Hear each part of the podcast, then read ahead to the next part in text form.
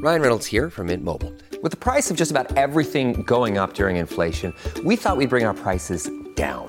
So to help us, we brought in a reverse auctioneer, which is apparently a thing. Mint Mobile unlimited premium wireless. Ready to get 30, 30, bit to get 30, bit to get 20, 20, 20, bit to get 20, 20, bit to get 15, 15, 15, 15 just 15 bucks a month. So, Give it a try at mintmobile.com/switch. slash $45 up front for 3 months plus taxes and fees. Promo rate for new customers for limited time. Unlimited more than 40 gigabytes per month slows. Full terms at mintmobile.com. Welcome to the New Books Network. Hello, and welcome back to New Books in German Studies, a podcast channel of the New Books Network. I'm your host, Leah Greenberg. Today, I have the pleasure of speaking with Salvatore Pappalardo about his latest book, Modernism in Trieste The Habsburg Mediterranean and the Literary Invention of Europe, 1870 to 1945, published this year by Bloomsbury Academic. Welcome to the podcast, and thank you so much for joining us. Well, thank you so much for having me. Um, well, Dr. Pappalardo is Associate Professor of English and Comparative Literature at Towson University in Maryland. Uh, he holds a PhD in Comparative Literature from Rutgers University and a BA in Translation Studies from the Advanced School of Modern Languages for Interpreters and Translators in Trieste, Italy.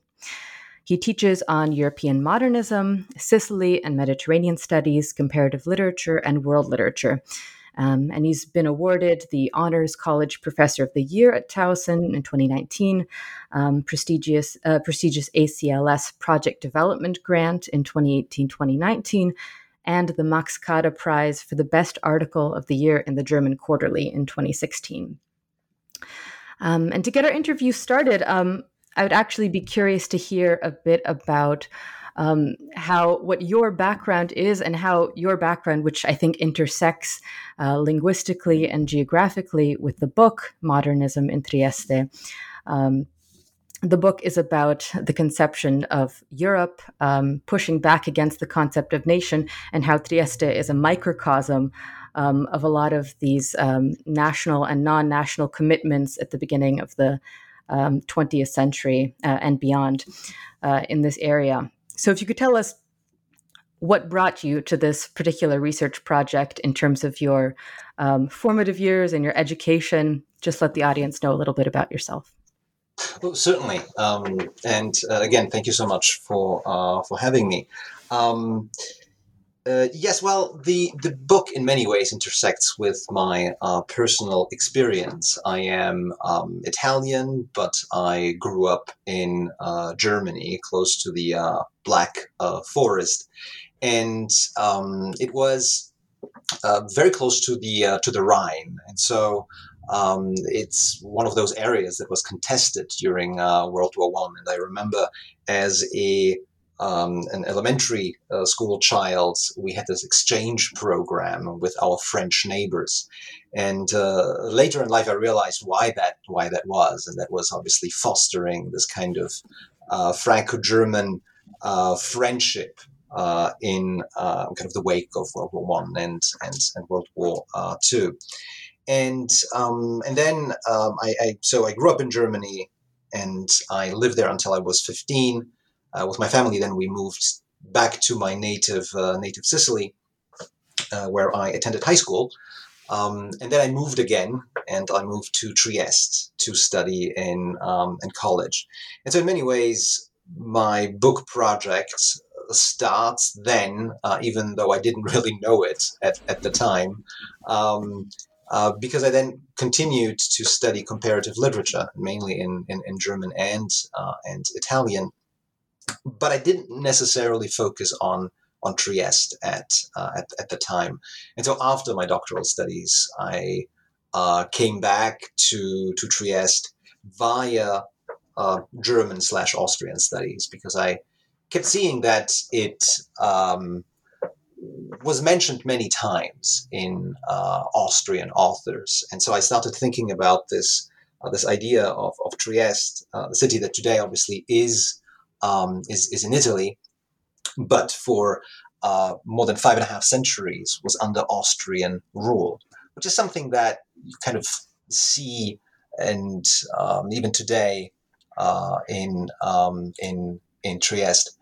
Um, and so what I try to do with the with the book um, is kind of try to um, kind of revive my memories of my uh, formative years in in, in Trieste, um, and then I tried to kind of make the case that Trieste um, is an important capital of European modernism, uh, right? A little bit like Berlin, uh, Paris, London, um, or, or Vienna.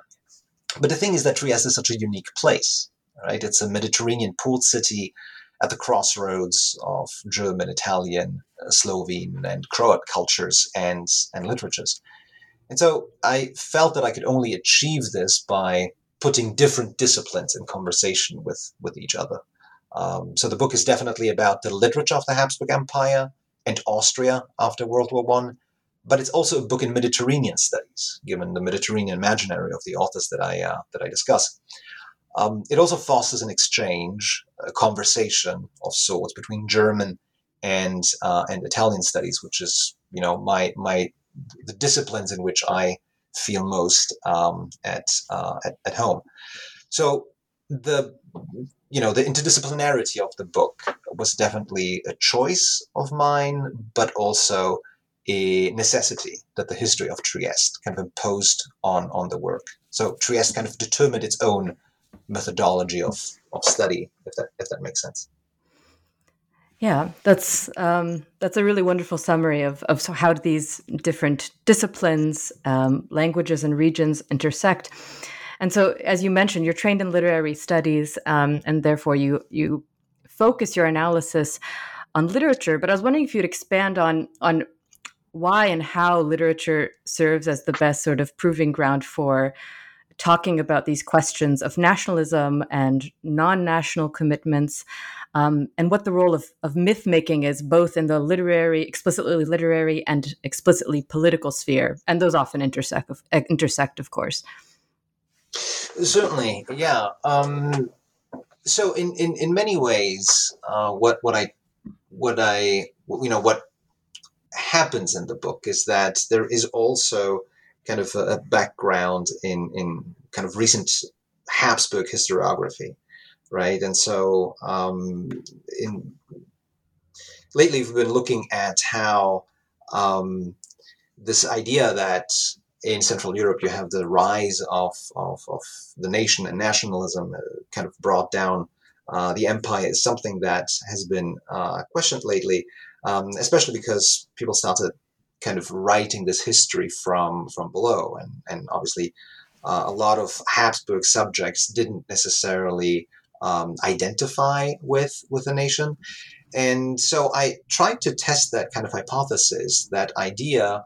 Um, with the authors that kind of wrote and grew up in the in the Habsburg Empire, and uh, in in many ways it was surprising to me how much these authors in their literature kind of resisted this idea of embracing um, of embracing uh, the nation, and um, the Habsburg Empire in many ways is um, made up of many myths, right? I mean, we have the Habsburg myth, uh, this idea that the Habsburg Empire was such a benign uh, empire and that kind of glosses over a little bit the uh, very problematic kind of nature of the empire, kind of the police state, the the, the, the censorship, and um, and uh, and all of that.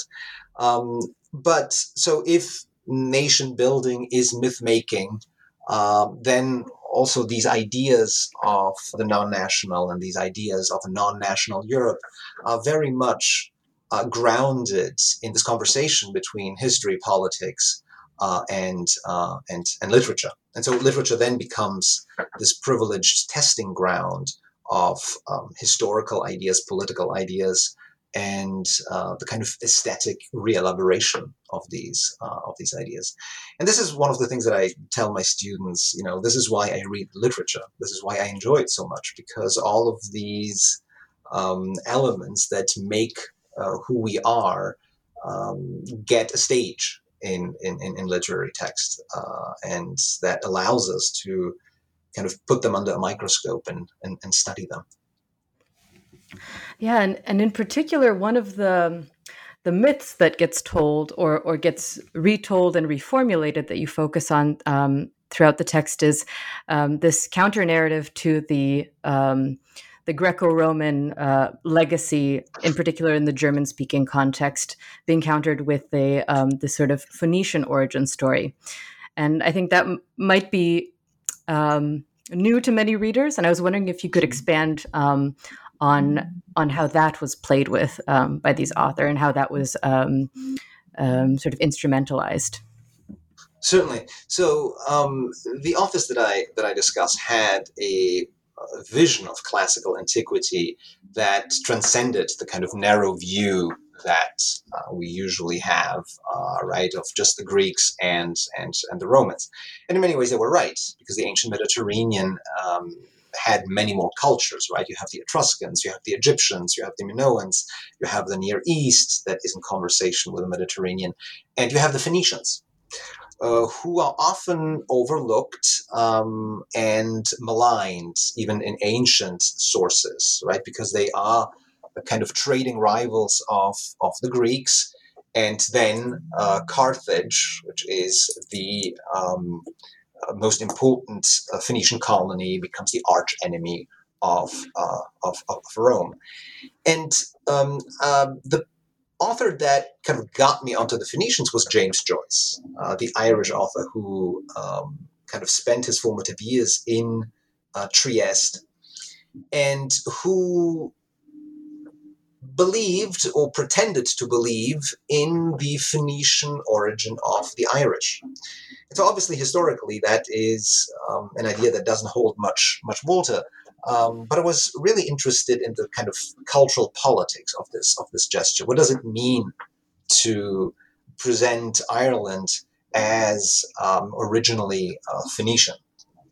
And the way I read it is that it was a very political gesture, right? I mean, Joyce is saying so we are Phoenicians and uh, also Mediterraneans, which means that we are not um, of English stock. We're not Anglo Saxons and we're not British. Um, and so this is how I got onto the Phoenicians. And then I see them reappear in Svevo. Uh, I see them reappear in, in Musil, and I see them uh, reappear in um, the kind of archaeological uh, research in uh, in Trieste and in the region. Um, so, so many historians and antiquarians start to think about Trieste, which had a very uh, prominent uh, Jewish uh, population, as the Phoenicians as one of the potential founders of, of, of the city. And here I should mention that the Phoenicians um, are a, a Semitic uh, population of, of seafarers that are known uh, for their um, shipbuilding and trading in, uh, in the Mediterranean. Um, and so I, I, was kind of fascinated by this uh, by this idea of the Phoenicians, especially because there may be also again a personal connection. Uh, since I'm originally Sicilian, the Phoenicians uh, came to Sicily um, um, very early on, even before the Greeks arrived uh, arrived there, and so that kind of piqued my my curiosity. And as I started kind of investigating this idea, I see that there is an entire modernist um, kind of culture that uh, looks at the Phoenicians as um, a founding uh, element of this new Europe that that is being imagined. Uh, yeah, and this idea of of a new Europe, you talk a lot about um, the idea of Europe and um, all different alternative um, constellations of what European unity or lack thereof might mean, um, both in the contemporary period that you're talking about and and in the future. Um, so I was wondering if you could maybe outline some of the um, different reimaginings of um, ideas that push back against nationalism, ethno nationalism that come up from authors like uh, Musil, for example, and, and others in your text. Mm-hmm. Certainly. Um, yes, so uh, via the, the, the Phoenicians, obviously, the, the Phoenicians are a pre modern um, population, um, and they are um, kind of a very interesting uh, population because since they are such um, wonderful and amazing seafarers, they never really developed um, kind of a common identity. So their their identity was uh, urban. So they identified with the urban centers uh, or trading posts um, that they were forming in the um, in the ancient uh, Mediterranean, and so they were not tied to this kind of um, what Nietzsche calls the soil addiction of of what later then becomes uh, nationalism, and so the, the, there is a marrying of this um, Habsburg culture that keeps the idea of the nation at at bay and the Phoenicians as a uh, kind of precursor to this uh, to this idea. And I kind of think about um, Svevo, for instance, uh, was kind of a great uh, great example of this kind of Habsburg identity, right? Uh, he is um, an Italian-speaking uh, Jew of Hungarian descent who thinks about himself as a German Austrian as as well, a little bit like Kafka, right? Um, who kind of navigates between his uh, German, Czech, and, and, and Jewish um, and Jewish identities. And so for Svevo, the kind of necessity to identify now with um, a, a, nation of choice is something that doesn't very that, that doesn't sit well uh, with him. And so he tries to kind of undermine uh, the cultural nationalism of, you know, uh, the Italian irredentists in, uh, in, in, in the city. Or you have um, people like Musil that you uh, that you mentioned. So Musil um, again is very critical of this idea of national uh, identification because he says we have a history of um, and, and, obviously a, a, muddled and a difficult history um, of people who speak different languages, inhabit different cultural communities, uh, that resist this idea that um, you know nationalism demands um, a unique allegiance, right? You can only be German or you can only be Italian and nothing else. And Musil says, well, that's not really how you know Habsburg subjects uh, and in many ways human beings really work, right? We have emotional ties to uh, different communities. Um, we tend to speak um, different uh, languages, and we can feel at home in different, again, cultural, religious, and um, you know, linguistic uh, linguistic communities. And so I found that really interesting. Uh, that um, it's a different way of looking at um, the kind of needs of, of, of humans who tend to be multicultural and multi and multilingual. And so this idea of a future Europe would be a body politic that would kind of accommodate these uh, these these needs. Um, and obviously, it's problematic because in many ways, it's tangentially touching on um, a sort of Habsburg nostalgia, right? In the sense that is this a continuation of, of the empire? Ultimately, I believe it is not. Um, it is a uh, the Habsburg Empire served as a model, and Musil tries to save what um, is salvageable of this um, uh, Habsburg experiment that, as we all know, miserably miserably failed. Mm. And and when you bring up Svevo, this makes me think of um, a part of the text where you mentioned the idea that he was a guest in, I think it was the term guest, in both German and Italian. And so that I think also highlights a recurring theme of the sort of dialectic of at homeness and being alien um, throughout the text that you work with. Um, and I was wondering if you could also, uh, you know, expand on that how how these works um, bring both ideas of of um, a multiplicity of belonging, but also the constant sense of alterity. Mm-hmm, mm-hmm. Yes, the, the constant sense of displacement and um, not feeling at, at, at home. And, and Zweig was a great case because he is very uncomfortable with Italian, right? He he writes in Italian, um, and it's um, very difficult to figure out um, in what language uh, languages Svevo felt comfortable with.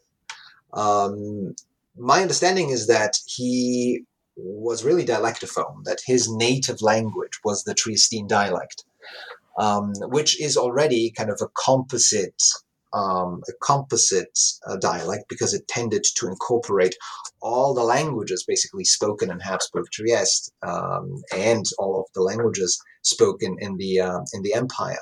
And so his his Italian is very strange. If you read uh, Svevo in in the original, you have the sense that um, he is struggling.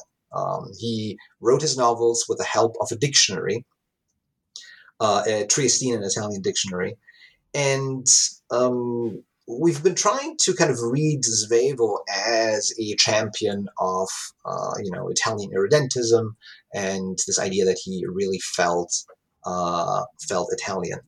Um, but that is again a little bit problematic because um, he apparently when he started speaking about literature, he would get all worked up, and uh, all of a sudden he would switch uh, to German so German, in many ways, is a language of, of, of his literature, even if it is hiding underneath uh, the the Italian. And so this idea that uh, speaks or writes or could have written um, equally well in Italian and German is um, is kind of an interesting uh, an interesting idea right? I think it's Umberto Saba who at some point said uh, Svevo could have written really well in German, uh, but he decided to write in bad uh, in bad Italian. Um, but you know, um, people who knew Svevo say that well, he his Italian wasn't great, but his German wasn't great either. And so, what do you do with Svevo? Where do you place him? Uh, where do you see him at at home? And so I think that it's again, as you as you mentioned, this this dialectic of uh, Svevo feeling at home, but also feeling um, like a guest, uh, both in um, this kind of Italian identity, the German Austrian identity that he had, not to mention his um, his Jewish identity. Mm-hmm. Uh, that you know he, he converts to Catholicism in order to marry um, his his wife, and in his letters, you know, there is evidence that he regrets that regrets that choice. Um, yeah, and and the very uh, notion that he speaks badly in a certain language also, of course, is a product of nationalism away because the very idea of consolidating a language to its correct standardized form is, you know, a, product of of of um, of, of power. Um, so I think that's that's very illustrative also of just some of the general themes. Um, and and to the theme of, of his Jewishness, I, w- I would be interested in, in talking more about that. And also, um, the idea of Jewishness as a trope as well occurs throughout the book, and Freud makes an appearance as well. Um, if you could tell our listeners a bit more um, about those themes. Certainly, Freud appears in Trieste in 1876, and that is uh, one of, I think, the funniest stories of, of the book. Um, and this is something that I, I didn't know. And so, apparently, um, for a long time, uh, we did not know how eels reproduced.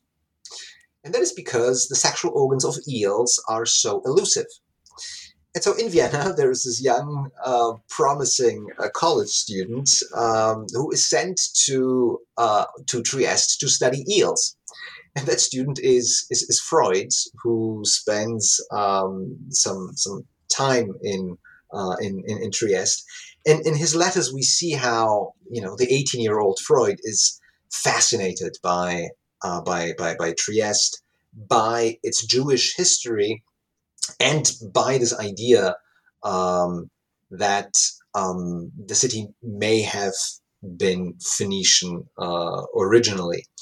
And that kind of plays an important role, I think, in Freud's um, kind of idea of, of his own Jewish identity, because as you know, even as a young young man, and even before that he was looking for um, kind of Jewish uh, role models, and I, I, mentioned before that you know the Phoenicians are um, very close to uh, um, to to um, kind of this Jewish identity, um, and so and for for a long time, um, you know, anything uh, Phoenician was code for uh, for Jewish, and so for Freud, um, this kind of experience in, in, in Trieste is um, is formative because he finally sees that well these these Phoenicians slash uh, Jews, uh, you know, um, uh, accomplished something very important, right? And that is the foundation of this uh, of this important um, of this important city. And so, what Freud then later does in interpretation of dreams is that he recalls this conflict with his father, um, and he, uh, you know, imagines kind of a very strong and assertive uh, Jewish identity, uh, which obviously um, is um, a Carthaginian um, kind of identity, right? Uh, at the beginning of the century, and you see this in Joyce as well. In schools, uh, even grammar uh, books always had these um, examples and these drills in which the Romans, who were the good guys, would always fight against the, the Phoenician Carthaginians, who were the bad guys. And uh, Freud uh, in the same way uh, as, as in many ways Musil Svevo and, and, and sides with these Phoenicians, sides with the Carthaginians, because they offer a new model of Jewish uh, of Jewish masculinity that is um, assertive and, and and, and dominant. Yeah, and that definitely, and, and you mentioned this in the book as well. Um, ties into um, ideas of from Max Nordau, for example, and, and Muskeljudentum. Um, so, so that to me was a very um, fascinating um, connection. And um, make a bit of a jump here to think sort of about um, the broader picture. I was wondering, you know, this this book felt very optimistic in many ways, uh, or or sort of offering a lot of paths towards reimagining um, the recurring pressures and limitations uh, and strife caused by the national idea. And I was wondering if, if that was was it was your aim to make this an optimistic book. Um, I definitely see optimism in the conclusion, for example, although I don't want to jump all the way there quite yet. Um, what do you think that the contemporary reader might learn from um, this text and the alternative conceptions of, of allegiance and of community that it offers? So I, I, have to say that I am I am an optimist by by nature. So that that probably transpired in um, in in the book, and um, you know there, there's maybe you know there is optimism, but there may be also kind of an excitement about um, the different possibilities that uh, an idea of Europe uh, gives us for um, for the future. Uh, and so I mentioned uh, before how uh, we think about the past as um, a series of unexplored uh, or failed um, experiments. And I think that there is a value in going back and looking at what didn't work uh, in the past and see if we can learn from that and kind of readjust uh, readjust things. And um, I'm certainly not optimistic um, when you know when I when I see the kind of rise of kind of this very aggressive nationalism that, we, we're seeing uh, worldwide. Um, but what gives me hope is this idea that there is a different model of um, of, of, of Europe and of thinking about uh, one's own um, identity, um, right? That, that is not one that necessarily has to exclude um, the otherness, right? It doesn't have to exclude who is different from uh, from from us. And so, imagining you know a post-national Europe today, seems, um, as you say, optimistic, uh, and I don't think we are uh, we are there. Uh, but I think this is why you know, and this goes back to the question before about the, the power of literature. Right? It helps us um, imagine a, a, world that is uh, that is different. And so I think reading fiction uh, should be something that you know that, that, that we should encourage um, because of the fictional nature of, of, of literature it, it, helps us kind of imagine things uh, differently and i think that's kind of a recipe for you know thinking about thinking about the future right how to how to change things how to correct things that aren't working right now mm-hmm. And, and, to that end, or to that issue of of imagining um, communities, we talk about imagining communities as well. That that famous concept, but imagining Europe.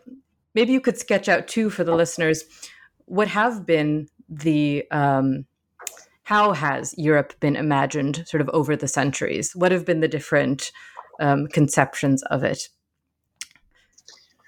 Well, Europe, um, that is definitely a um, Europe of the North and a Europe of the West, right? It is a Europe that has excluded the Mediterranean, uh, for instance, and has excluded uh, the South.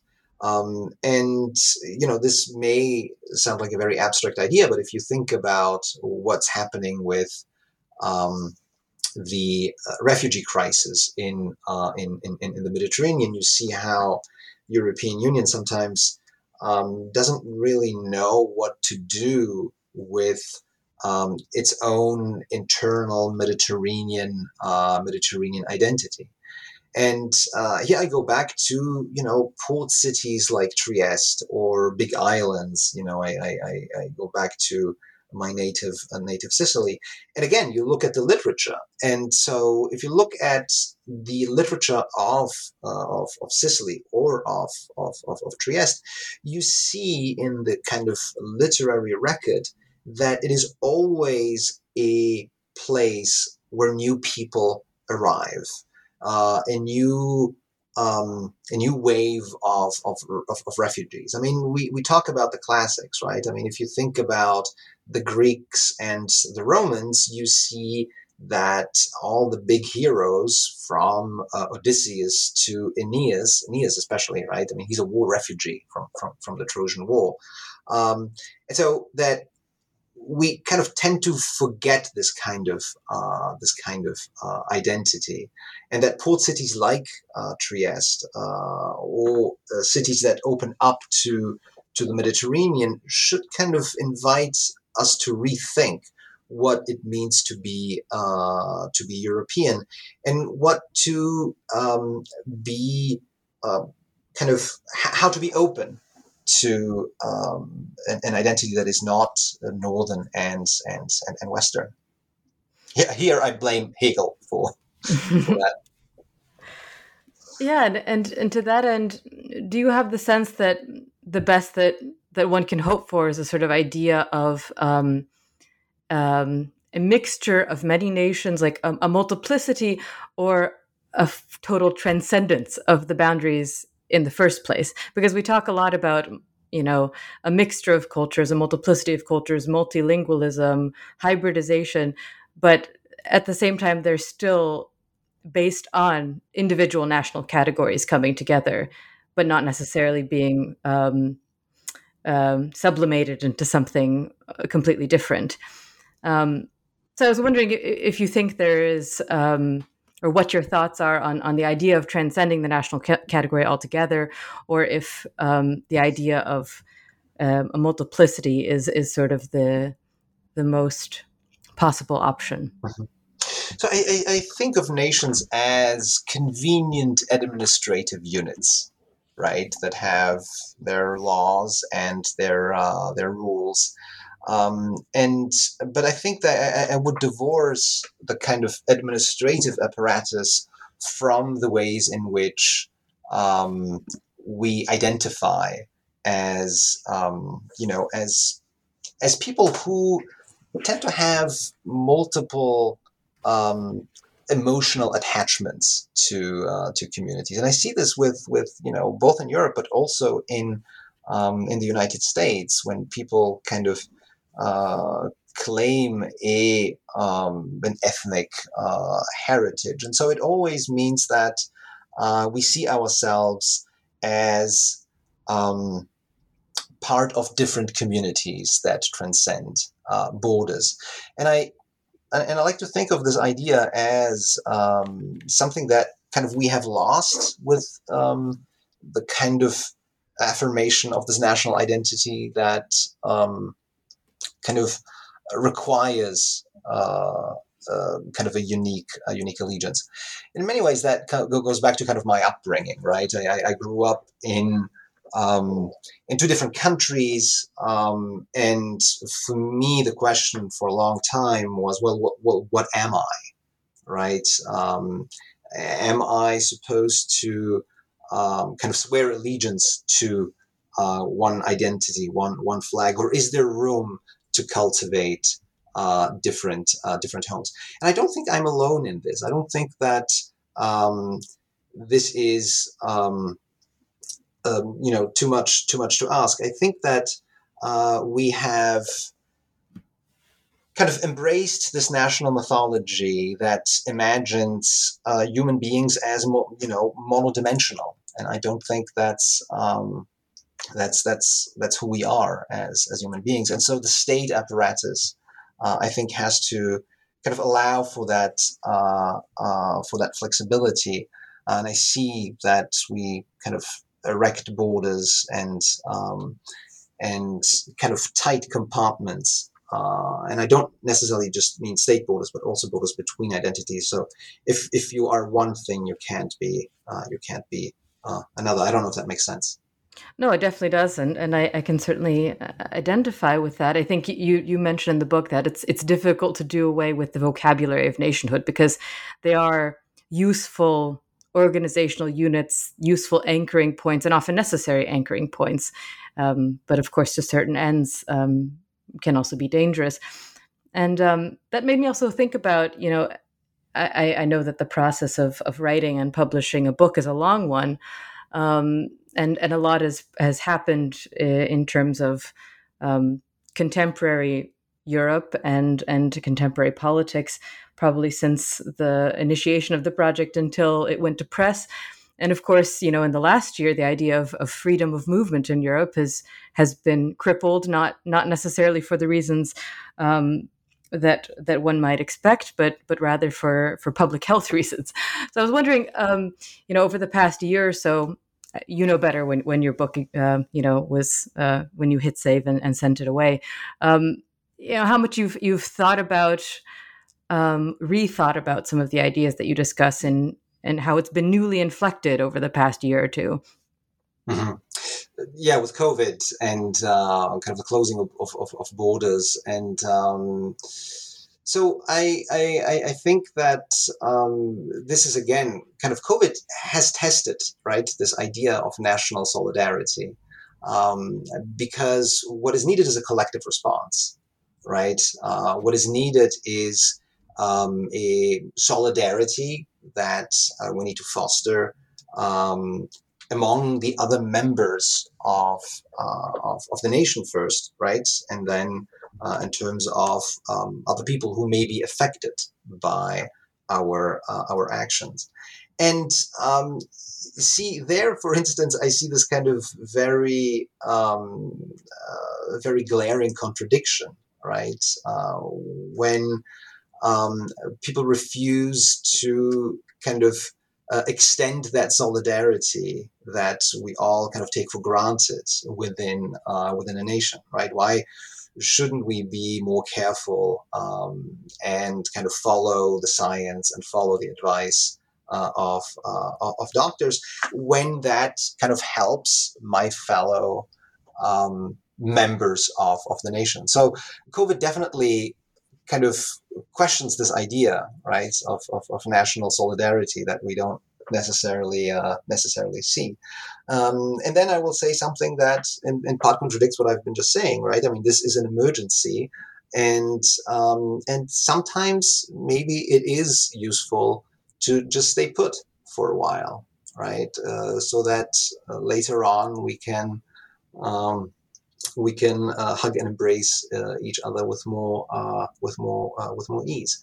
I think that COVID certainly has tested many of these many of these ideas, and I think that um, as much as we kind of encourage mobility sometimes it's also just good to stay uh, to stay put and stay where we are. An important message, um, and I and I do hope that that um, you know things eventually move towards towards the better. Um, I wanted to talk a little bit about um, your conclusion as well, which is titled "The Danube Flows into uh, the Mediterranean," um, and I'd be interested in hearing a bit more about um, how you bring Derrida into this and sort of Derrida's Europe. Mm-hmm. Uh, yeah, the, um, the the conclusion of the book, I, I kind of start thinking about you know how the authors that I discuss uh, in, in, in the book, um, how they are read later on with Magris and uh, and, and, and Derrida, and, and Derrida is um, this kind of great example of this Mediterranean European uh, identity. Um, somebody who, a little bit like Joyce, a little bit like uh, Svevo, um, is uh, both at home but also a guest um, in these different uh, in these different cultures, and obviously, kind of um, this idea of a kind of different Europe that from the, the, this kind of modernist canon that I that I described kind of flows into into Derrida's idea of um, a, a, different cape, right? I mean, he, he he writes about a Europe that is Mediterranean, a, a Europe from the other shore, um, and so I kind of look at the later uh, Derrida and the idea of Europe that you know he um, kind of puts together a little bit the uh, very um, important subtext of, of the book, and that is one of the protagonists is uh, Europa, the uh, Phoenician uh, maiden of uh, Greek uh, and Roman uh, mythology. And so with Derrida, we see a little bit what uh, the others uh, other authors are doing as well, and that is that in kind of thinking about this foundational myth of, of Europe, rather than kind of identifying with the Greek and Roman Zeus or Jupiter, we should identify and let the ship, as, as Derrida says it, kind of be steered by this new captain, by uh, by by Europa. Yeah, and that again, you, it brings together the the um, the issue of water, and and water is both um, you know such a useful um, a useful space in sort of bringing together these different cultural influences and and towards these these new um, uh, yeah confluences of cultures, but it's also of course a problem as you mentioned, I, and I'd be curious to hear more about both the problems and the boon that that is water uh, in in your in this work.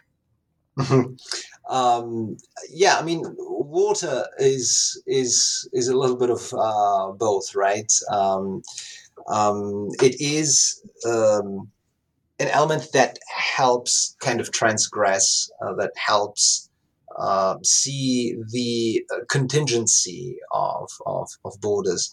Um, but in that, what the, the kind of writer who helps me think about water is is Magris, uh, Claudio Magris, um, because Magris says, you know, it's we, we, we can't necessarily have a borderless world, right? Borders are important because they um, give shape to um, give shape to the world, um, and so the element of water has to be in many ways kind of have a form, have a um, uh, have a shape, and so um, and that, that's uh, I think ultimately the uh, the message of, of the book, right? That identity uh, is important um, as long as we recognize the fact that it is contingent.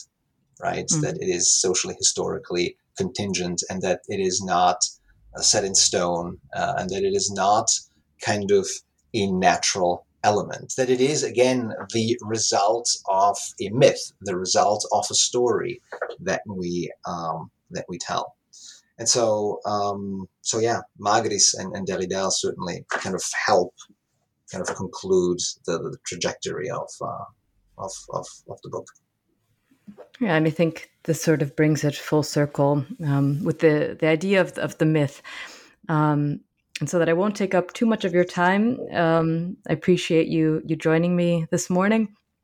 I wanted to also hear a bit more about what's inspiring your next projects um, and and what you're working on now what's coming next uh, that's a very good question. I, am um, still kind of resting uh, from this uh, uh, from this book, but um, I, I, do have um, you know a, a, new a new project, and um, it is about uh, Sicily uh, and the kind of you know um, Sicily uh, starting in the 1960s and uh, the reception of an Arab Sicilian um, identity. Uh, you know, what, what, does it mean to be Sicilians uh, and uh, Arabs at the same time?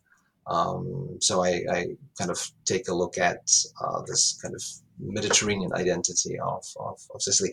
It's still in its early stages, um, but I, you know, I have I have some some chapters, some some ideas, and hopefully in the next you know couple of years, I will uh, I will I will have a manuscript. Well, um, I think that taking a rest after this monumental of a project is is an important thing to do. Um, but I'm also very much looking forward to seeing um, what this project brings. Um, and I thank you very much for for joining me to talk about uh, your book on on modernism. And um, I hope to catch you again, perhaps on the podcast. thank you so much for having me. It was a pleasure. Thank, thank you so much. Take care. Bye.